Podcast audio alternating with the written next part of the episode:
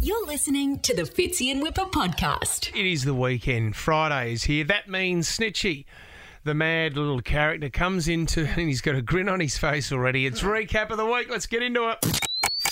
We kicked off the week with this stunning confession from Kanye West. when you said I hadn't read this book. I actually haven't read any book. He's never read a book. That's crazy, isn't it? Forget about it. Yeah, it's pretty rich coming from two guys who clearly haven't read a lot of books in their life. The morning Thursday, as in morning, not the morning of, but the morning, the morning the Queen. Got that clear? Is there a different spelling in that? Uh, yes, and, uh, there's a U in there. It's an educational program. We're all learning. And don't think you're getting off lightly, Fitz. It's a bad, huge decision that you have to make. What? I, I, I'm, I'm, dr- I've had a few champagnes. Just want to say I love you, Matty. Hey guys, here's the rule less cans, more books. This job is really hard. Man, I can't read. Of course, it was the Queen's funeral this week, Oh, who's the guy with um, Prince Anne?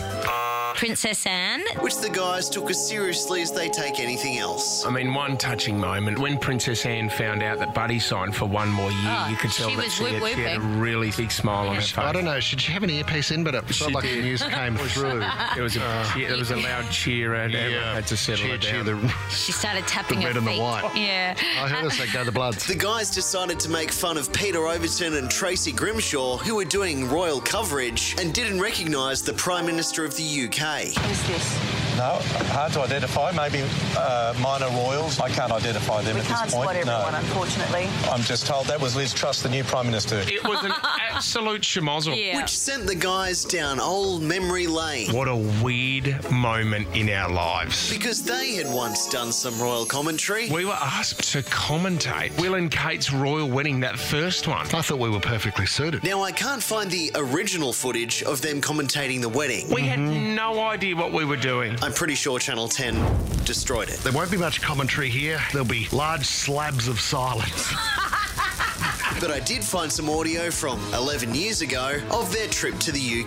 Jeez, we had a couple of wild times, didn't we, Fitzy? Firstly, they ran a sightseeing tour on a London bus. Just over here uh, is where they got the dissolvable underwear for Kate's dance party. Fitzy did some elocution lessons. Okay, let's just go back to these the introduction to phonetics. So it's uh,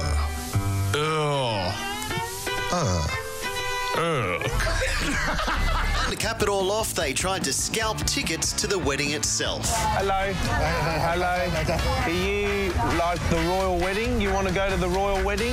Yeah. You want tickets? Tickets to the royal wedding. Look, get a free feed and some free piss.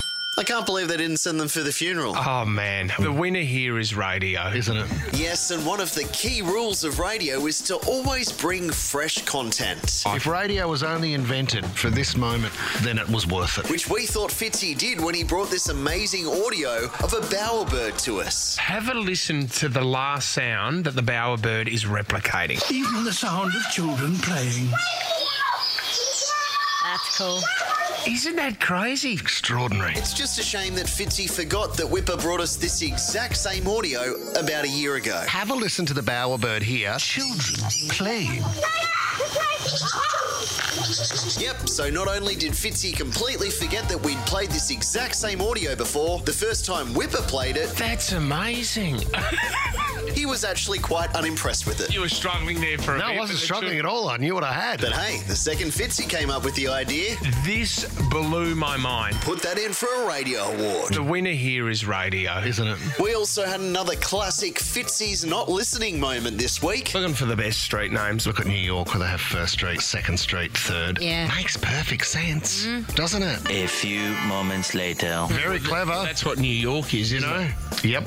That's what I said, yeah. Yeah, Oh, is that what, oh, I thought you said in some parts. Have you been to Listen Street? Or an almond struggle street. Much like most weeks, Whipper has had food on the brain. Me hungry. But he doesn't usually stop down in the middle of an ad to talk about it. Critics are calling it mind blowing. Until this week. The biggest event of 2022. I forgot to bring my lunch. Damn. And he did it not once, but twice. Go to MoulinRougeMusical.com for tickets today.